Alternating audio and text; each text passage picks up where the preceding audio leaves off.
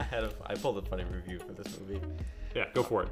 Stephen Whitty, who writes for the New York Star Ledger, said, "The problem with source code is the idea of source code."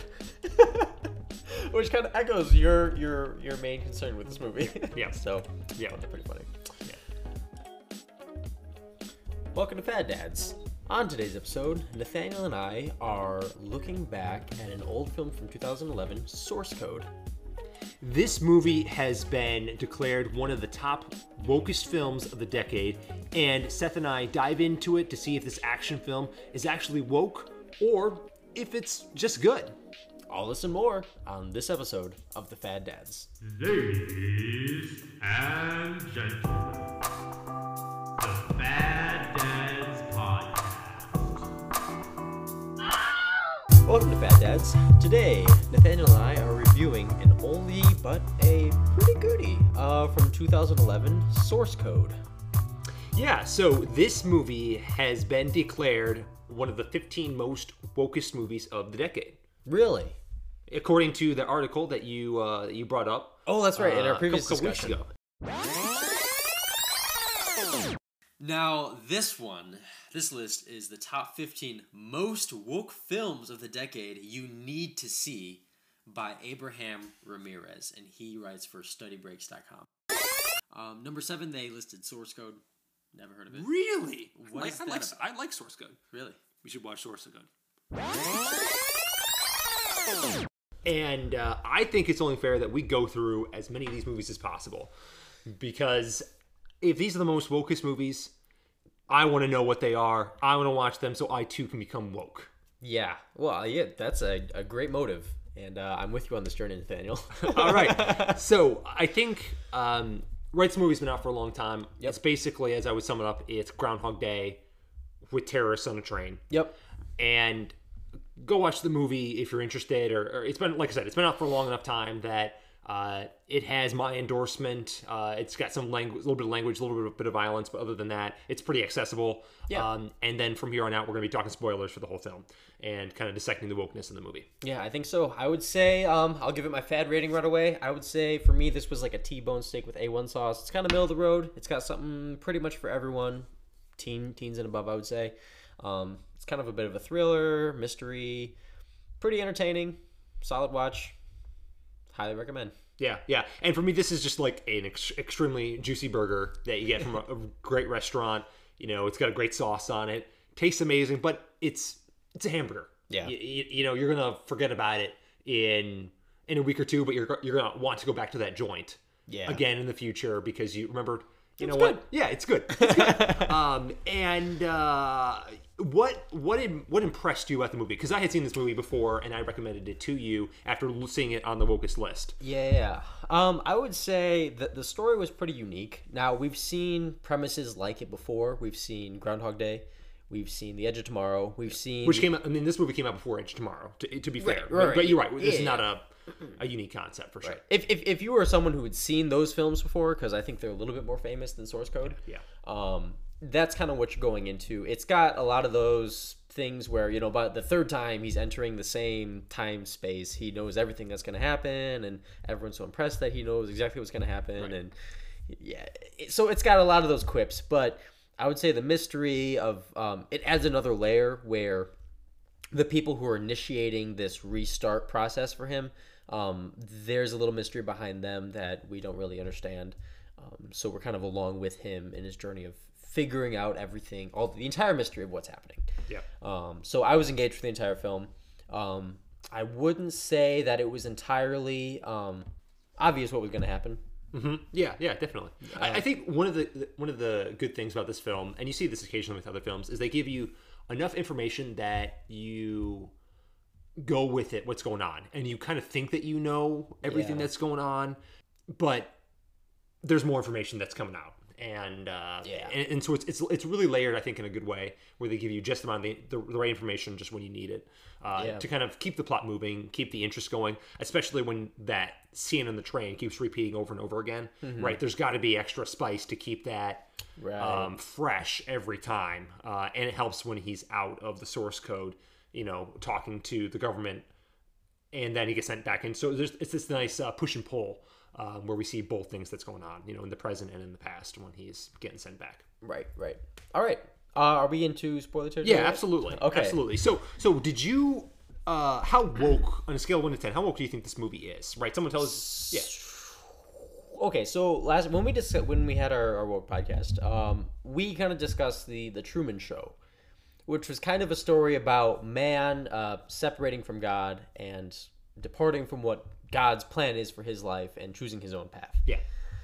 I can see where someone who thinks it's woke might get the same idea about this movie, where it's someone who's kind of trying to forge their own destiny, where they're kind of constrained by a lot of what happens. Um, Jake Gyllenhaal's character Colter is actually dead, um, and he's been Not kept, actually dead. He's mostly dead. he's mostly dead. He's he's been kept alive by scientists who um, are able through metaphysical science able to send his conscience into somebody else's conscience um, moments before they die Right. because of this uh, brain activity that occurs after somebody dies Right. right all Yeah. metaphysical crap but Right. I mean, it, works for the movie as science fiction, but Yeah, uh, yeah, yeah. you know, they, they, they, that the science that they go into is so thin that it's, it's basically, you know, the screenwriter was like, okay, what kind of, you know, baloney can I come up with in like three sentences to explain how this works, and then never think about it again. right right right i mean the way jeffrey wright explains it though sells it he sells it Oh yeah, yeah, absolutely, absolutely. So- you know, you know, there's a, every time that you turn a light bulb off, there's a little bit of glow afterwards. that is true with the human brain as well. Right after it just died. That's excellent. right. So, um, so Colter is trapped by these scientists as he comes to figure out, and this is a little bit like halfway through the movie, you kind of start figuring out, oh, he's actually like their prisoner, and they're using him in this kind of immoral way to make him do things kind of against his will. Uh, but but to combat terrorism. Right. So so, th- so that's the that's the other side of it, right? Right, for for a good reason. Right. The the ends justify the means, basically, Right, is what yeah, they're doing. And he in the end is kind of able to prove them wrong by somehow actually creating a new dimension where the train does not blow up and he actually gets to live with his consciousness in another man's body. Like talk about how moral that is. It's a uh, Wonder Woman 1984, you know. With uh, anyway, all right. yeah, yeah, yeah. So, I- I mean, if if you're trying to look at that and you're saying, okay, so he's defying God by making his own reality, like I guess you could kind of see where that is similar to the Truman Show, but it's not. It's not that obvious. It's it's so science fictiony. It, it's kind of like you're talking about metaphysical things. The the parallels aren't quite as there. You know, they're not quite as direct as it was in the Truman Show, where I I kind of sat back after the movie and was like, eh, not that woke. Yeah, no, I, I agree. uh, I think there's a couple of the, the movie doesn't make any sense, especially once you get to the final act of the movie, especially with the part of him living on past the eight minutes. Right. His mind, like, how does that even work? And he he te- he sends a text message to um I forget the general lady. yeah to, so he sends the, the text message to the major Uh huh. and it's in the very last scene of the movie.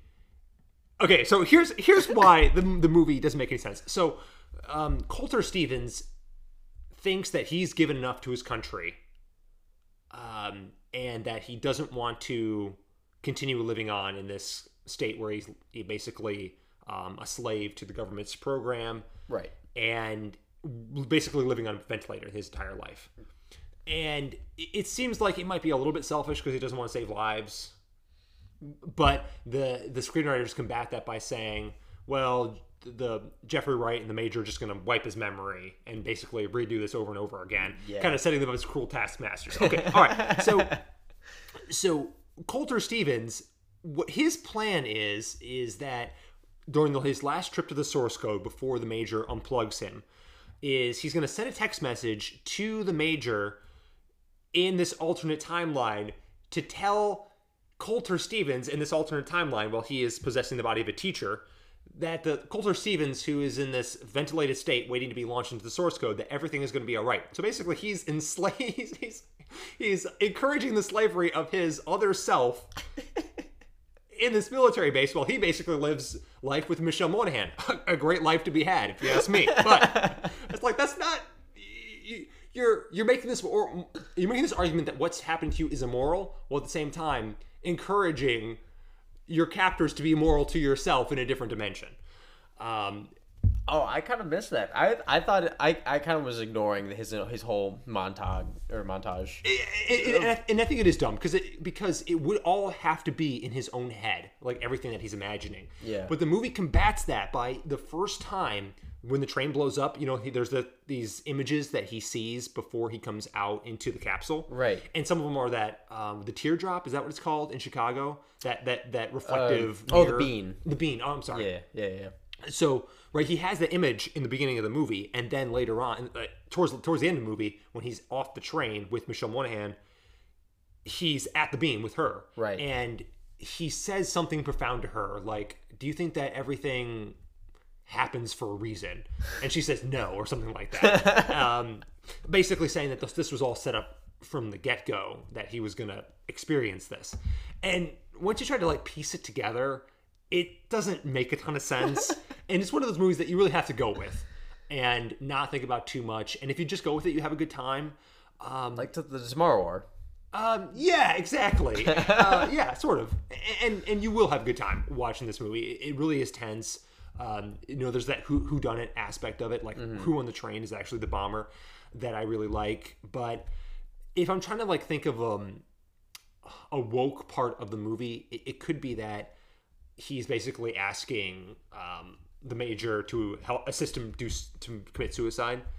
Even though I don't think that's entirely fair because he is uh, just on a ventilator, and all he's asking is, "Hey, can you just turn off the ventilator? Like, I don't want to. I don't want a machine to sustain my life." Right. Um, and right, I'm not for assisted suicide. I, suicide is, is pretty pretty nasty. Yeah. Um, harms a lot of people. Right. Um, but in this case, I I struggle to find where the woke messaging is here. Mm-hmm. And I think it's a really fun action flick. yeah, yeah. I'm with you there. Okay, yeah. So, so I had a question kind of about the about the end. I want to get your thought on this, right? So, so when he's um, I, I see to me after watching this, right, and um, knowing because what's in my head while we're reviewing this is, is Doctor Strange Yeah. Right. and Moon Knight. Yeah. So did Yeah. he? So so did Colter basically create a new alternate reality? That that's kind of that's kind of how I saw it. Was was he prevents the train from blowing up, and so that's a new reality, right? And because they put his mind into this other guy's mind, that's how his mind sticks there, right? And he remains alive on that separate branch of reality. Mm-hmm. Right. There is still the other branch of reality where his body the- is now dead. Yeah. The, the, the, the actual branch of reality Right. that, that, that, exists in physical space. Correct. That is dead. This other branch of reality that is somehow just as real. Does he now is is he now Moon Knight sharing this body with the guy who was there before in this other reality? Yeah, I mean, I, I don't think it makes any sense. But if you were to ask me, you know, what do I think? if I was writing fan fiction, what would I say? Yeah. it, it would be definitely that he's he's um, sort of like in Inception, the idea that you walk through your dream and you populate things through your subconscious. That's basically what's happening. Is he's living this new life in his subconscious, populating it. Oh. Um, it has nothing to do. It's it's not actually an alternate reality. It's just this thing that he's created, maybe with Sean Fentress's subconscious combined with his own experiences. But it's not real. It's not physical. It just as real as it's as, as real as a dream would be. So, but but his physical body is dead now. That's right. So how would he be able to? Have, how would his thoughts live on if his body was dead? Um, it's like Jeffrey Wright talks about. You know, after the body dies, it would be, it would just it would all exist in that afterglow, afterglow that's fading. Okay, interesting. Th- th- that would be how I would reconcile the movie and everything. And then, right, he sends this text message to the major, and uh-huh. she doesn't get it because she doesn't exist. Because all that is is just this small world of his subconscious. And if he ever ran into the major again, it would just be the, this major appearing in his subconscious while he's interacting with her and would disappear as soon as the major would hmm. stop interacting with him. Now, that would be my opinion of the movie. I'm sure the screenwriters, who are very, very smart, I'm sure, have it all worked out uh, and could tell me differently. But Yeah, I guess we'll never know. Yeah, what's what's your take? Is it actually a branch of reality that's like exists? Yeah, yeah. There's a multiverse out there, and and he is now the new Moon Knight. and and as he's talking to um, what's her face, as he's hanging out with her, his his personality flips back and forth between the school teacher and this military war vet. yeah. That's gonna be real real awkward when Michelle Monaghan is with him in bed and then he wakes up, gets out of bed to try to you know get her a cup of coffee, and he like falls on his face because he's strapped into the wall. Honey, the ring of sand. What? um, actually, uh, th- this kind of takes me to my worst of the film. Was Okay. the character of Christina. I don't understand. I while I was watching it, why is it that she goes along with everything that he does? You know, like like he's like, oh, let, let's be let's be spontaneous. Let's go get off on a wrong train station and like hang out here. And she's like, okay. It's like, what? Are you stupid? uh, that's so that he can have like a reason to hesitate and fall in the tracks, so he can die So I don't. I, I didn't even understand why he cared to bring her with him. because he was trying to save her at that point. Because because because so the very next scene, he goes, "Look, there was a woman. I saved her. Her name was Christina. I got her off the train." And they're like, "No, no, no, no, no. Yes, yes, yes, yes, yes. No, no, no. Here's her obituary. she died." He's like, "Oh, well, that's well, this is all pointless." And so, and from that point on, he gets really disengaged. Um, for a, a period of time before he gets re-engaged. okay. I think that's the reason that he was trying to get her off the train. Um, and which it doesn't make sense until that scene occurs. That's true. That's true. Because when I was doing it, I was like, why? Why do you care if she comes with you or not? Like, just go off the train. You know it's a simulation. Just just go Right. and do your thing. Um. So so and then the question after that was, why does he fall in love with her? It's Michelle Monaghan. Why wouldn't you fall in love with her? That that's the thing. I just I was like, you're being told that this is a simulation, and like you fall in love with one of the people inside of it. It's like why? Why would you do that? It, it- the movie didn't really give you a lot of hints that that was coming either. It was just suddenly like, no, I saved her and she's alive. It's, it's I love her. It's like what? it's it's like Edge of Tomorrow. You know how Tom Cruise falls for Emily Blunt, but she doesn't reciprocate the feelings because he's she's only ever known him for one day. Yeah. he's known her for years and years. oh, So that sort of makes sense. But I mean, he Now- falls in love with her like four Yeah. times in. It's like, goodness gracious. yeah, yeah. All right, but what's your best of the, of the movie? Um, I think my best was the fantastically strong characters other than Christina. um, Jake Gyllenhaal Yeah, does his role beautifully, sells every moment, every emotion that he goes through, which is there is quite a circle that his his character makes. Yeah. Between you know waking up, um, to the very end result of kind of having his conclusion to his character. Um, very well acted. Uh, I mentioned before Jeffrey Wright does this really well, and then Vera Farmiga, who plays the the major. Yeah, the major, she Yeah. did pretty well. yeah. Uh, being kind of an empathetic, uh, an unwilling participant in the moral experiment, she kind of makes her choice at the end to free the lab rat, and you know, Yeah, basically ending her career. right? you know, because yeah, she was definitely fired after that. Yeah. So, um, yeah, I thought it was really well acted, and that really is, you know, it, it was a cast of you know the four characters, and three out of four were pretty strong. Yeah, yeah, yeah. No, I uh, I think the movie's solid all the way through. I think the worst is definitely that ending doesn't make any sense. That's the that's a major flaw in the movie, in my opinion. It, it gives a very feel good ending to an otherwise what would have been kind of depressing film. Right, all the people die. You catch the terrorist, but he lives in slavery. Right, doesn't feel that great. Was it a little bit too feel goody? I think so, and so that's that's why the movie ends the way it is, is so that Yeah. people can can go out of the theater feeling good. But if they think about it too much, they go, mm, "I don't like that." I mean, I, I, I specifically am thinking about the part where he's like suddenly like so happy with everything. He just becomes like the perfect person everywhere, and he, he goes to the struggling comedian comic and says, "If I give you a hundred bucks, will you make all these people on this train laugh?" And everyone's laughing, and he's like, "Oh, Had some really bad jokes, I might add, but yeah." uh, I was like, "I want to gag. This is so mushy." He's suddenly like, um, what's his face at the end of It's a Wonderful Life? George Bailey. Yeah, George Bailey. Yeah. George Bailey uh, towards the end of the film. Yeah. Goodness. All right. So, any other concluding thoughts? Yeah, I would Source code. I would say that we're off to a great start with the 15 wokest films of the decade. Yeah. Really happy that we started with this one. Cannot wait to get into our next one. Yes, I love these woke films. All right, so uh, I'm Nathaniel, and I'm Seth, and this has been the Fad Dads.